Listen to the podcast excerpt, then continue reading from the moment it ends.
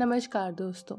Literature के सब रंग में हाजिर हूँ आपके साथ लेकर एक नई कविता, एक नई कवि को।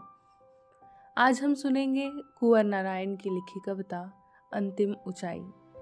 तो आइए कविता सुनते हैं।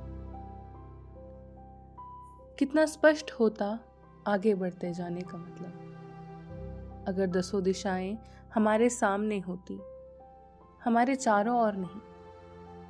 कितना आसान होता चलते चले जाना। यदि केवल हम चलते होते, बाकी सब रुका होता। मैंने अक्सर इस ऊल जलूल दुनिया को दस सिरों से सोचने और बीस हाथों से पाने की कोशिश में अपने लिए बेहद मुश्किल बना लिया है।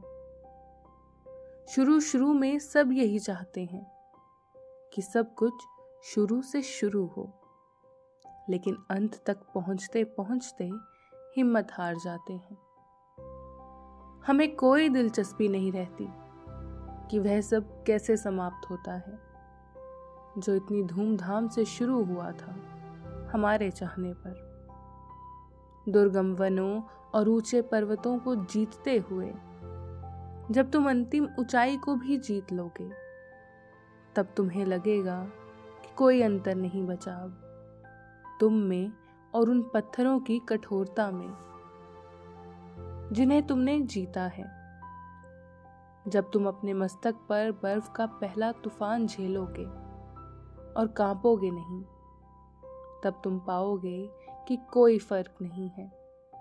सब कुछ जीत लेने में और अंत तक हिम्मत ना हारने में कोई फ़र्क नहीं है।